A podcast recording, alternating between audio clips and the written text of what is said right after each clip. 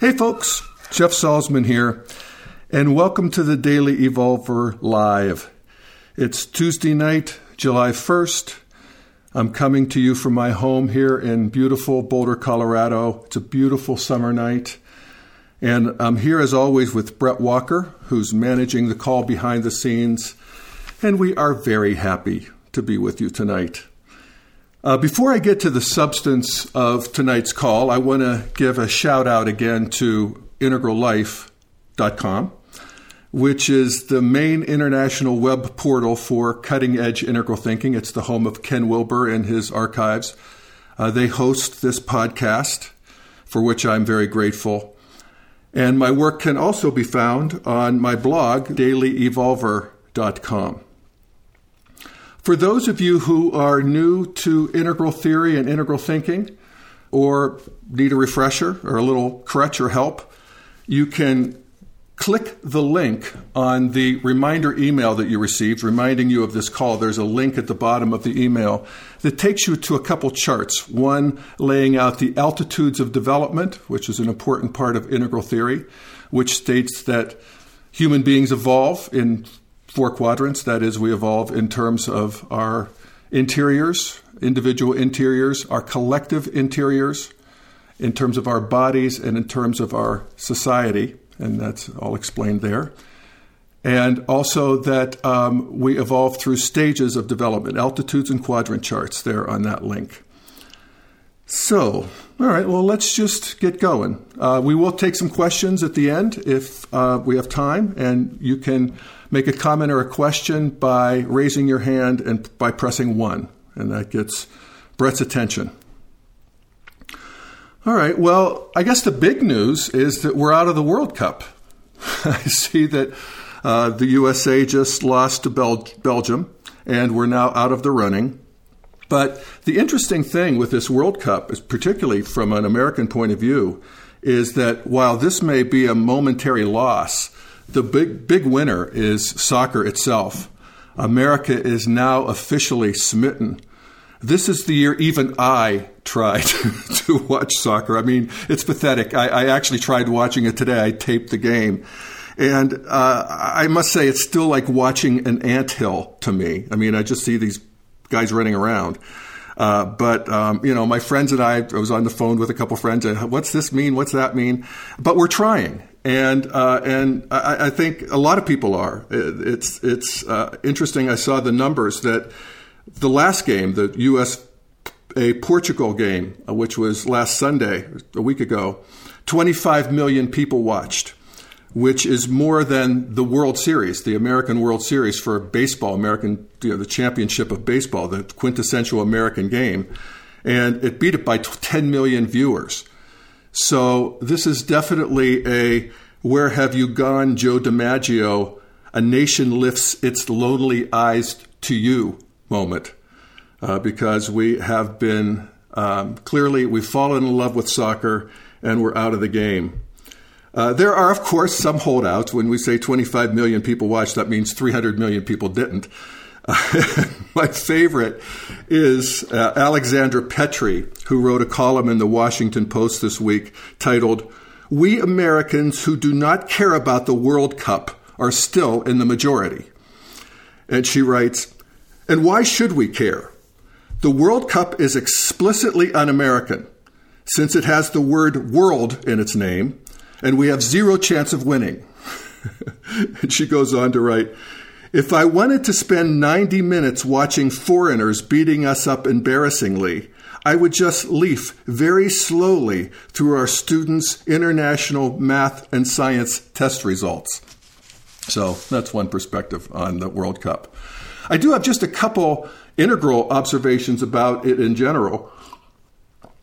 And that is that, you know, sport is a really important part of human culture and, and human reality. It's located generally in the red altitude of development, that is the warrior altitude.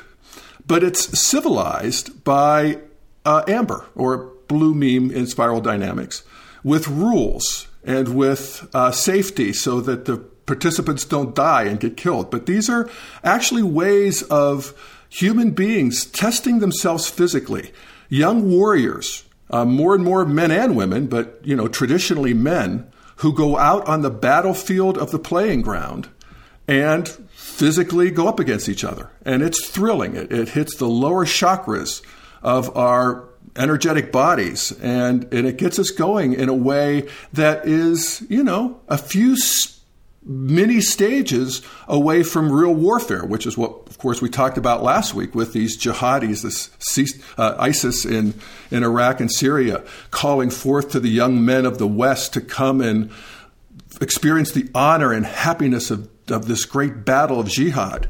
Well, this is a more civilized version, and we can actually look in sport and even the, the history of, of sports like soccer that originally, in the old days, we used to play it with with the severed head of our enemy, and then we did played it with the head of a goat. And this is progress.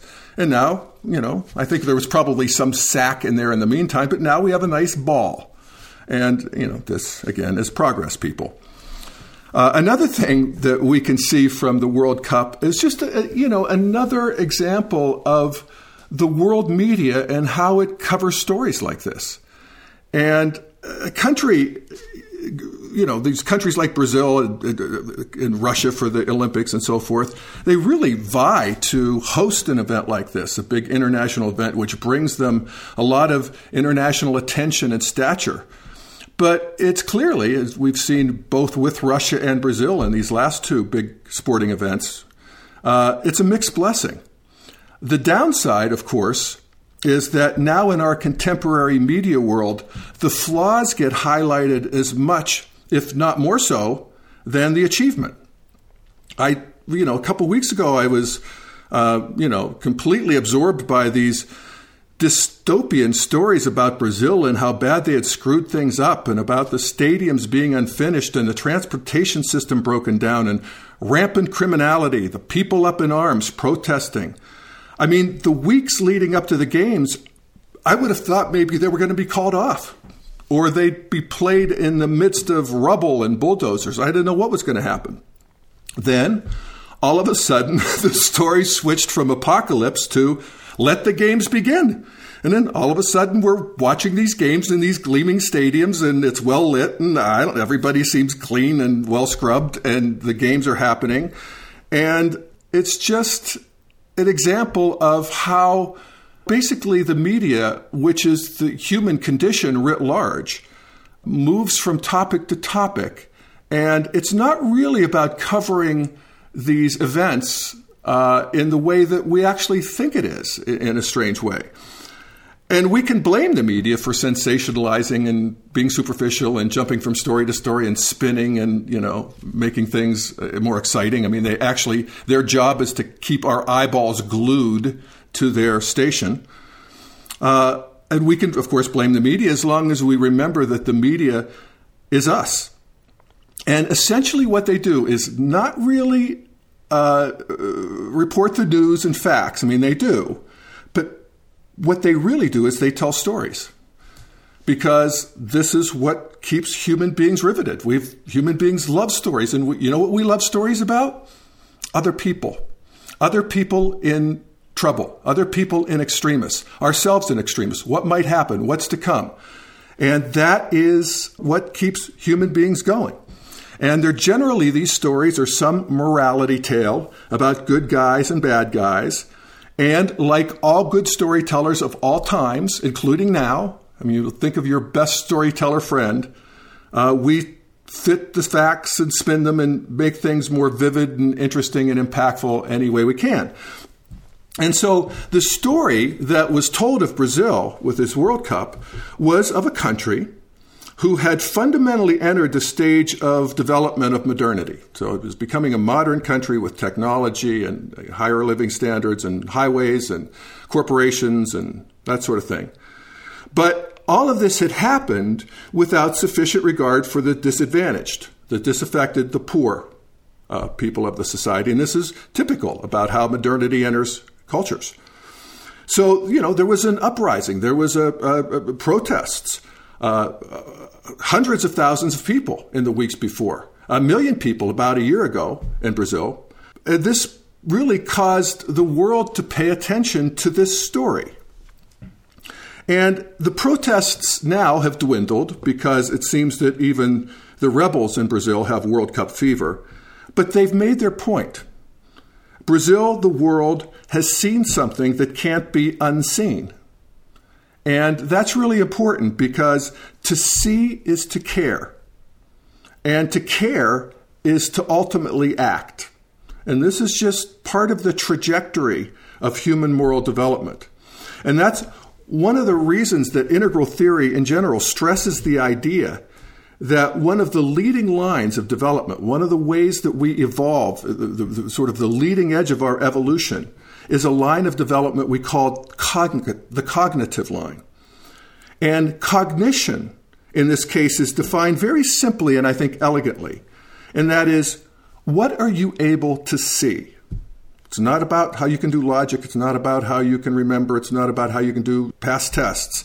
It's about what are you actually able to see in that Google map? How high is your resolution? In the case of Brazil, are you even able to see the poor people there?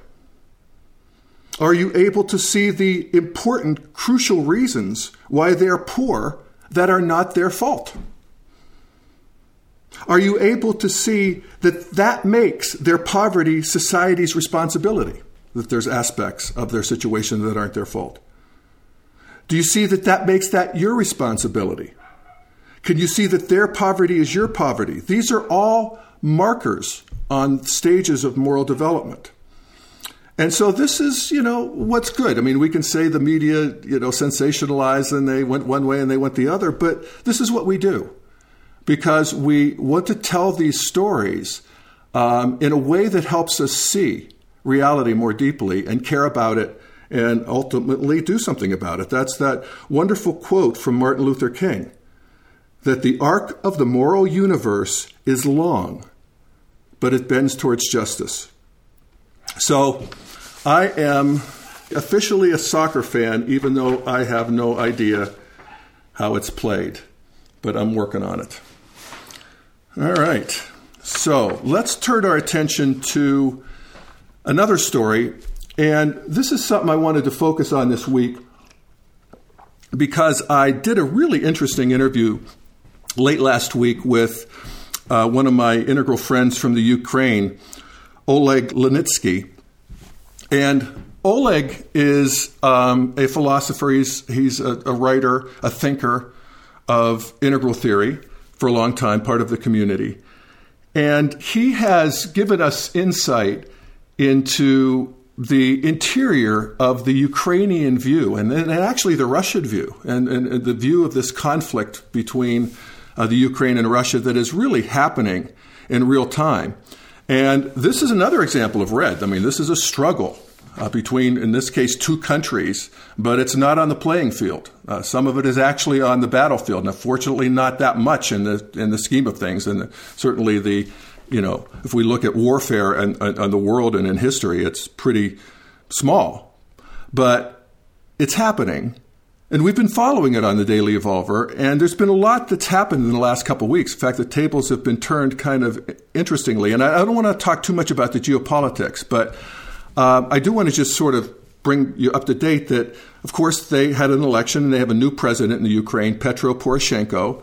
He's the chocolate king. He's the, um, you know, one of the uh, corporate business people who, you know, clearly has some charisma. He won the election and uh, appears to have the support of the parliament and the majority of the people. And he has gone ahead a couple days ago and signed the association agreement between the Ukraine and the European Union, which is a trade agreement that, you know, depending on who you're talking to, significantly favors Europe over Russia in trade and so forth, and was the precipitating event uh, to ousting the former president six months ago, Viktor Yanukovych uh, Viktor Yanukovych being more aligned with Russia, refusing to sign the agreement, which kicked off basically a modernist rebellion in the Ukraine, a, a rebellion of people who really wanted to be more associated with the West and the EU. And of course, now this signing uh, is a declaration uh, that uh, Ukraine is tilting towards the west uh, and away from the east, primarily Russia. And uh, uh, Poroshenko also ended the ceasefire against the Russian insurgents who are occupying some buildings and pockets of the country and is taking military action against them. Now, up to now, the story has been mainly of Russia's relatively, again, soft occupation of the Crimea. But the fear was that Russia would want to push further into Ukraine. Uh, in the last couple of weeks, he appears to have sort of stood down on that. But these last couple days are provocation from the Ukraine. So again, these this is happening in real time in our world. It matters, and to know is to care. So we want to pay attention to these things, and that's why I talked to um, uh, Oleg. And one of the things that Oleg, one of the sort of cases that Oleg makes, is that this conflict in the Ukraine is really a struggle within the soul of the Ukrainian people as to whether or not they're going to be more Eastern or more Western. And it's this, this soul of Easternness and Westernness. What is that? That is, I think, really interesting from an integral perspective. Now, I'm going to be posting the whole talk with Oleg, which I think, I think 45 minutes or so, in the next couple days. But I'm going to play a segment here tonight, about four and a half minutes, that gets to the issue of what I just said, what that east and west soul is. You know, what are they afraid of? What are we afraid of? What do we want? What, what do they want? Uh, and, um, you know, so that we can gain some insight into uh, what's happening there. So, again, Oleg Linetsky, my friend from the Ukraine, uh, from a discussion last Thursday, four and a half minutes. Brett, turn it on and I'll join you back in four and a half minutes. My personal opinion about uh, what happens now here is that there is not actually a conflict between Ukraine and Russia exclusively. Uh, this is, for me, as far as I can judge, as far as I can see, there is more a conflict between Eastern and Western uh, mentalities, because Ukraine is um, a kind of uh, in the middle of two civilizations between Asia and Europe. And people here, um, during last years, they decide what kind of thinking is more close and more native to them. And it is the main question for people here, uh, and especially for the last half year. Uh, main question is, uh, do I want to be more like Europeans, or I, I want to stay with Russians and be uh, and uh, am I mentally more close to, to Russian people and to Asia? And uh, many people here talk about it all the time. Really? What is good? Uh, yeah. Yes. Uh, so, so Oleg, let me ask you: Could you describe for us what you see as the difference between the two? The western and the eastern. Sure.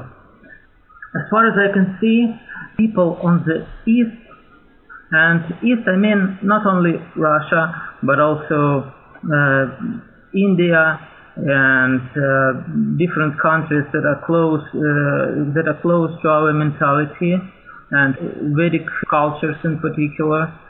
You know this uh, uh, definition like uh, living by feelings so people live by own intuition.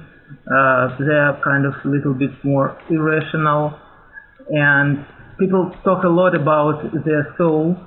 And mm-hmm. uh, I, I, can see that uh, um, what we put in this word, word is different. Uh, uh, it has this word has different meaning rather than uh, people on the west read into it. And um, for many for many people uh, here, uh, European and American style of thinking is uh, what they call liberalism, and it is very rational.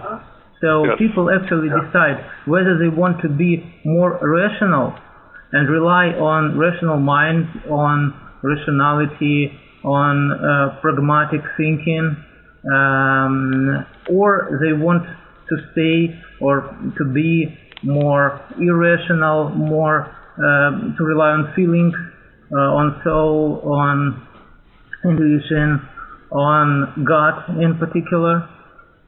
For example, Western democracy is based on conventions. And when someone uh, on the East faces situation where, where he has to decide either he sticks to convention or relies on own feelings, many people on the East rely on own feelings, not on conventions. They don't agree to do something that is not in, in concordance with their own feelings. And the same situation like that we have in India, we have on uh, Nepal, for example, um, in Indonesia or different countries. So if we have agreement between us, agreement uh, is on the second place, and the feeling inside is on the first place. And it is important for uh, Eastern people, and it is important, for example, in Russia the question between East and West uh, arises uh, when we talk about conflict.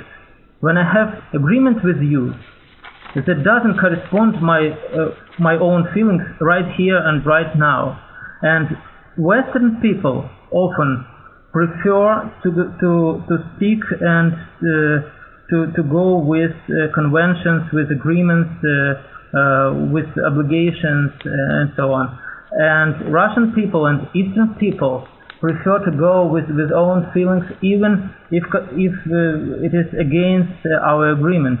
And it is very important uh, uh distinction.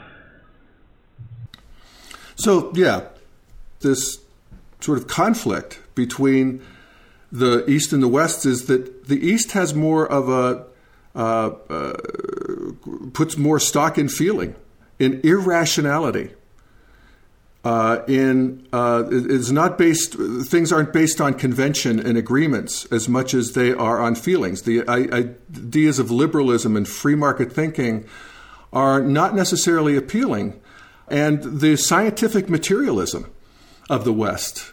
Uh, from a quadrant standpoint in integral theory, we would say that scientific materialism is where the whole world is reduced to the right hand quadrants uh, human thought and character and emotion and enthusiasm is reduced to the neuronal activity of uh, cells and, and, and, nerve endings and synapses. And that culture is basically a construct around power. And that there is uh, basically that all um, culture can be reduced to a struggle between human beings for supremacy. And this is, you know, kind of soulless. And this is one of the problems of moving into modernity in general, and also a particular flavor of the West. And Oleg talks more about that. I actually think the, the, the uh, call will be more understandable uh, as it's posted without going through this Maestro system. So check it out. Uh, one of the things that most struck me was this sense of losing sacredness uh, from an Eastern standpoint as they move towards the West. And, and this is one of the things that, that Vladimir Putin talks about. And uh, he's, he's seen as kind of a character caricature, again, from a media standpoint, he's the bad guy, so he plays the role of the bad guy in Western media. But from an, another perspective, he's somebody who deeply cares about the soul of Russia and about the soul of the East, and he's there to protect it. And from an integral standpoint, we want to understand that. We actually want to see the world from his eyes.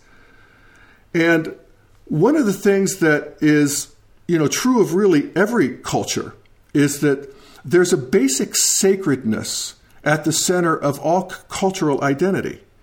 It's that special quality of feeling at home with my people and my land and the motherland and the fatherland, my roots, my history, my, my people's cultural karma.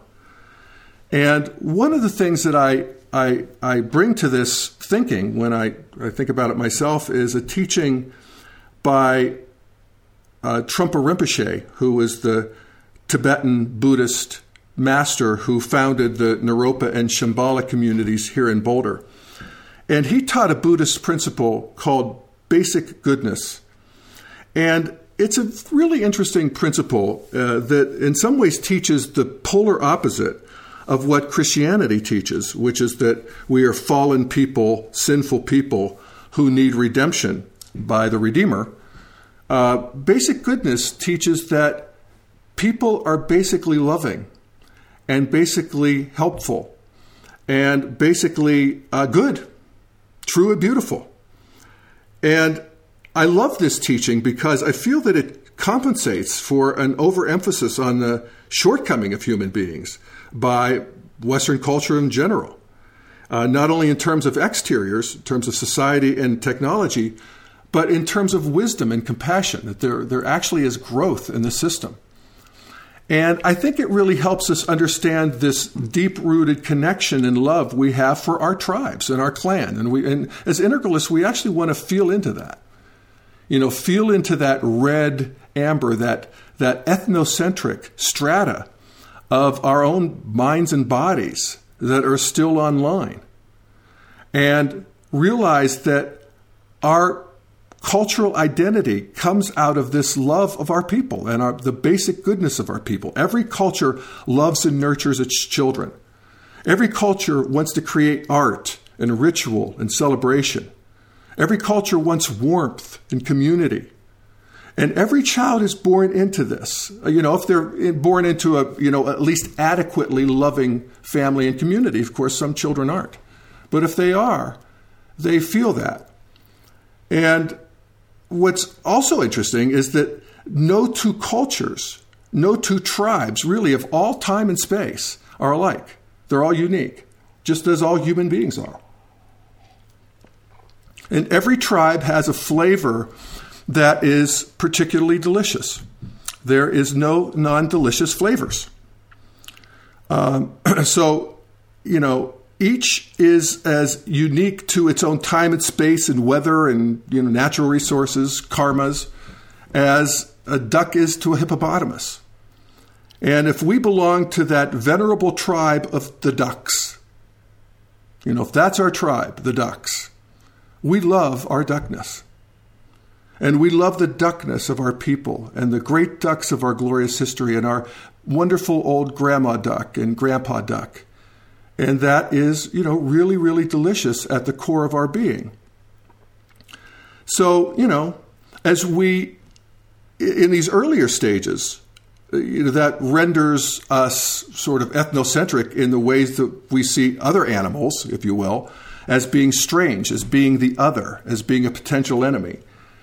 But at later stages, uh, as particularly as we move into post-modernity, the stage after modernity, uh, these differences, these cultural differences, become a great source of interest and fascination and celebration.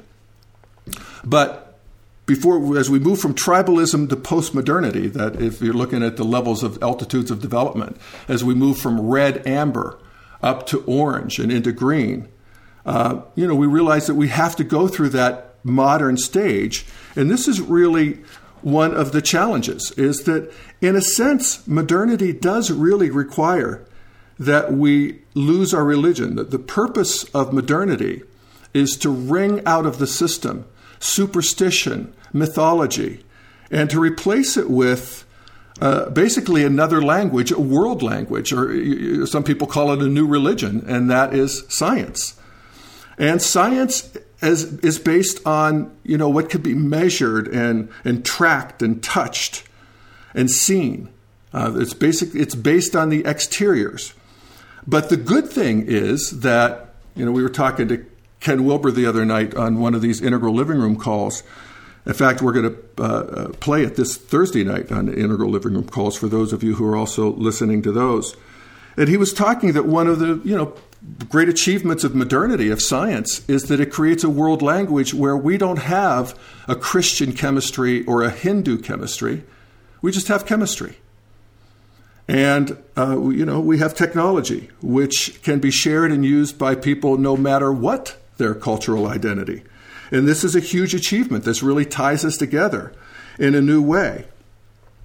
Uh, but then we, as we move into um, the, the green stage of development, the, the, you know, more fully into this postmodern stage of development, we begin to really reappreciate the particularity of every culture uh, and particularly of cultures that are in some danger of being colonized or have been colonized or exploited by these other stages of development.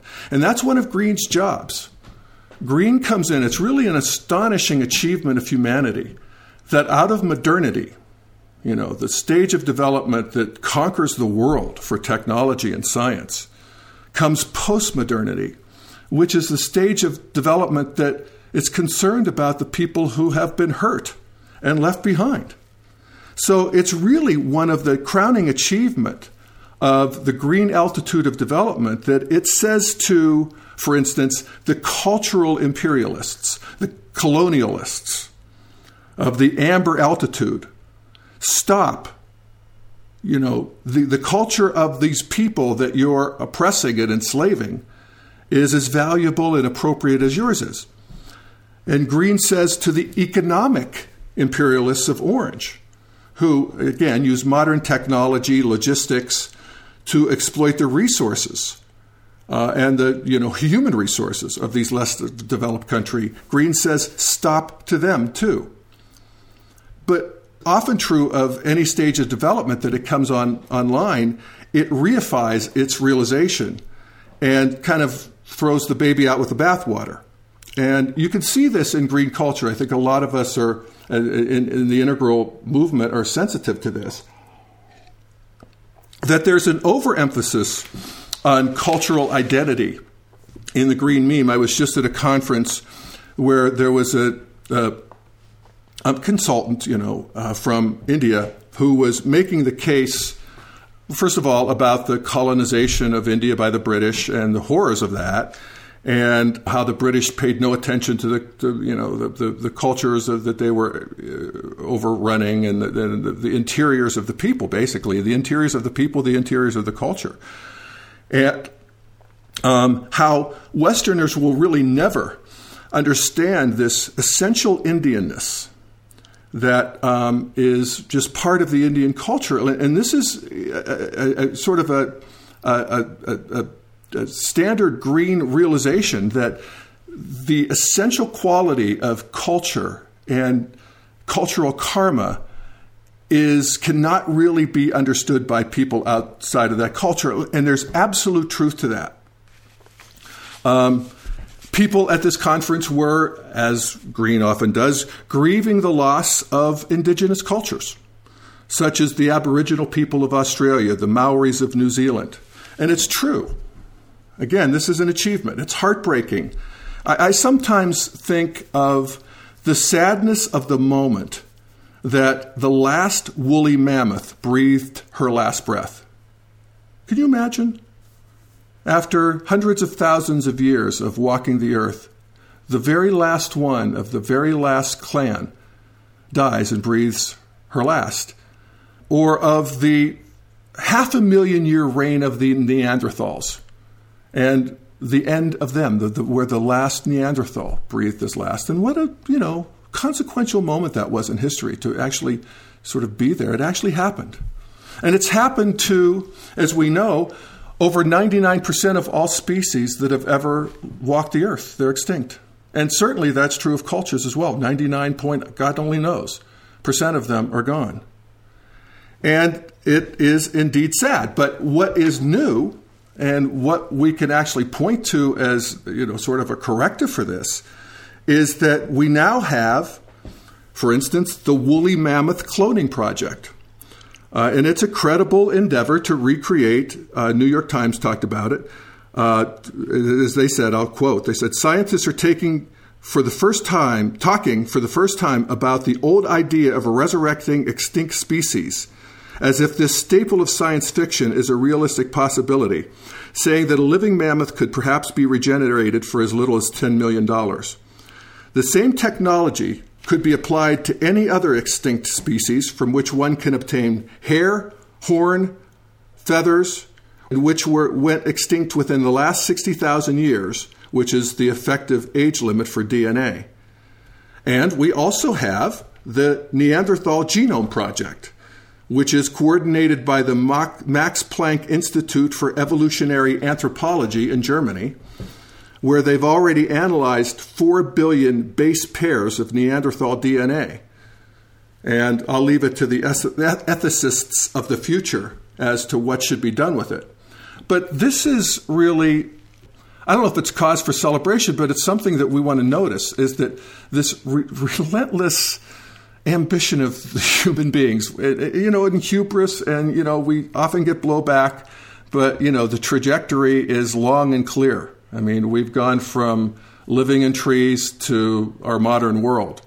Uh, and it's a far more uh, sane, civilized, safe, uh, and um, you know sustainable world, uh, although we have problems there, than ever before. I think even of the Maori culture or the Aborigine culture, cultures. I mean, again, it's sad that any culture sort of fades away, uh, as most have in, in history. But what's new here is that Maori culture, for instance, is a topic of study at every university in New Zealand uh, and many other universities around the world. It's being studied and recorded by teams of anthropologists, ethnologists, musicologists, uh, linguists, uh, experts of all sorts.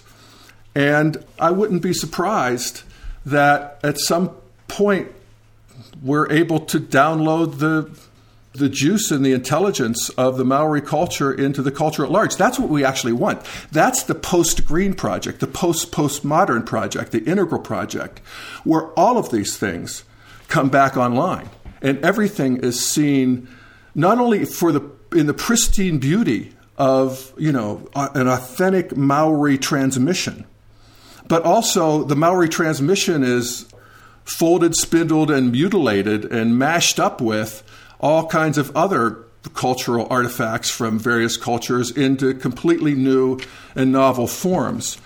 And that is a beautiful thing. And it also points, I, th- I, think, one of the things that Integral sees that Green doesn't, in terms of particularly this cultural identity piece, is that, you know, cultural identity or that one's cultural karma is only one of the many really important flavors that individual human beings come in. I have my, my friend from uh, Sri Lanka who is an integral friend. Who, she was born and raised in Sri Lanka. And she says that she has more in common with a modern or green, orange green altitude American than she would have with a pre modern Sri Lankan.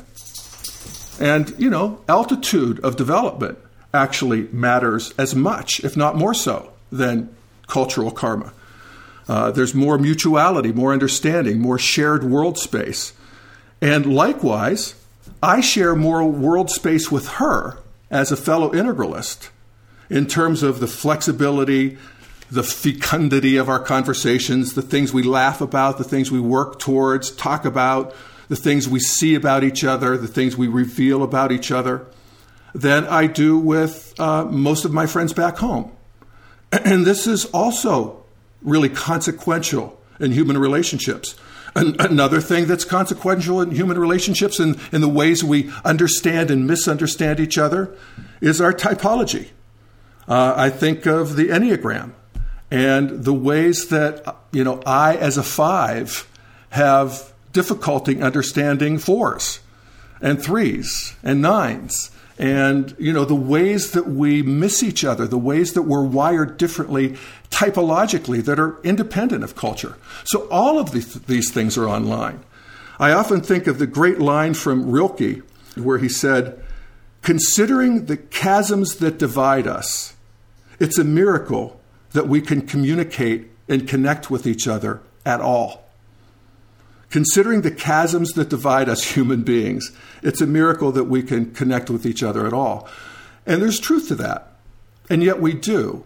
And the integral enterprise is about really seeing every person you meet as wow, just wow, a unique uh, expression of God and humanity and the cosmos itself uh, unlike any other in all of time and space.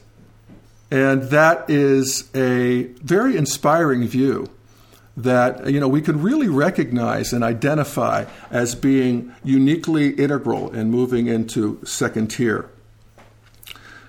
So, I think uh, we're 45 minutes or so into this. I think let, let me stop here now. And uh, folks, if you have questions or comments that you'd like to make, press one, and we will entertain them. So, to raise your hand, press one. And um, let's see if there's anything else I wanted to say. Oh, actually, one thing, a little word from our sponsor. Uh, we are uh, announcing the uh, next Integral Living Room, which is in the first week of October. And the Integral Living Room is basically uh, a uh, event that we have here at Boulder at the Boulder Integral Center. Uh, Diane Hamilton, Terry Patton, and me. Ken Wilber comes for an afternoon uh, join with um, people from all over the world who come. And the purpose of it's a long weekend, a Friday through, I think it's the 9th through 10th of October. IntegralLivingRoom.com, you can find it there. And uh, we hang out together and just talk about issues like this. And actually, the issue, the topic of the Integral Living Room coming up this October is the Cosmos series by Neil deGrasse Tyson. That's the, the, the sort of the pump primer that we're going to use for our conversations, and how the, the Cosmos series presents basically a third person scientific view of the universe. Uh, and how integral, integral can add this sort of first and second person, this interior of the I, the interior of the we, that really, I think, re enchants the universe uh, as a loving and intelligent space. Uh, so, you know, just that, that we're talking about the easy stuff again. so uh, I see we have some hands up. So uh, let's hear first from Isabel. Isabel, welcome. Hi, good evening again. Uh, coming in late, but enjoying the little bit that I was able to hear. Uh, you know, I work, uh, do a lot of work in uh, sustainability education. And um, so I'm constantly reminded with uh, the consequences of our behaviors, of our actions, the unintentional part, and trying to be more aware, and so that we can design different products and different ways to do business, etc., etc. But when you were talking about the mammoth, it just it was like a pause. I I pressed a pause in button in my mind because I said, well, no one wondered those times, and for all the other species that are gone, oh, we shouldn't do that, uh, we shouldn't kill them. So I just, I don't know, I, I don't have my, my, my thoughts around that, but I would be curious to hear how you bring these things together. Yeah, I think it's a really interesting question, Isabel, and it's sort of an integral uh, or an interesting terrain to look at developmentally because we can see that of course, early humans uh, caused many species to go extinct and really didn't even understand it. I was just reading an article about the carrier pigeons in the United States, were actually, which were actually edible and were considered the poor man's chicken. And we went from flocks of hundreds of millions. They're actually completely extinct now. That's another animal that they're trying to reconstruct through DNA. Uh, but that's true of you, you, see in Australia all of the um, flying birds and so forth were killed. It's, it's and so uh, early man we have this sort of romantic idea that early tribes had this uh, idea of sustainability, and they actually just what they did was they used whatever resources they could. They really didn't have a lot of forward thinking, and the good thing was they just didn't have the technology to uh, wreak havoc like we do now. And so we're actually the first uh, stage of development, really, as, as you get into green, that really cares about making uh, species go extinct, really even notices because we have a world centric view. We can actually see these things and count them. This is one of the great sort of achievements of science in this way. So, this is progress. Now, is it progress to reconstitute a, a carrier pigeon or a woolly uh, mammoth? I, I, actually can feel in my own mind body as, as I, I, raise that question, that inquiry to myself. Um, I'm not, you know, 100% like rah, rah, rah, maybe two cheers for that. Uh, there's something that feels Frankensteinian about it. There's something that makes me wonder what aren't we thinking? Uh, do we really want to play in this territory? But, uh, you know, this is conservative thinking. Uh, I, there's part of me that has the foot in the gas, and there's part of me that has the foot in the brake. And there's, that's certainly true of cultures and people within cultures. That's one of the conflicts, one of the polarities that help us, you know, do new things, but not too crazy. And uh, so, you know, one of the things we need to do, this is, this is one of the moves that we see as we move from uh, orange modernity to green postmodernity in general that we move from a uh, an economic system, an economic political system, really, of growth. And let's just use resources and make wealth and make stuff and live in bigger houses and have more air conditioning and all of more food and all that good stuff. To a, and that's orange, modernity, to a green ethos of sustainability, where the idea is let's create a world that actually can sustain itself in a healthy way uh, and not just continue to exploit resources and people. And that's one of the moves we're making as humanity right now. And as Ken Wilber points out, it's probably a horse race here, whether we'll be able to really create a sustainable world before we've created uh, in green or postmodernity. Uh, before we've been able to, uh, before we, you know, don't kill ourselves with the uh, growth mentality of orange modernity. So it's been fun being with you. We'll be back next Tuesday. We'll look at some more of how the world is turning and how integral arising. I really do think that that is my uh, mission here with the Daily Evolver is to just really point out how in real time we are evolving as a human species and you know as, as a cosmos in, in the whole, in all uh, four quadrants. And, uh, you know, it's a great adventure. So thank you so much, and we'll see you next week.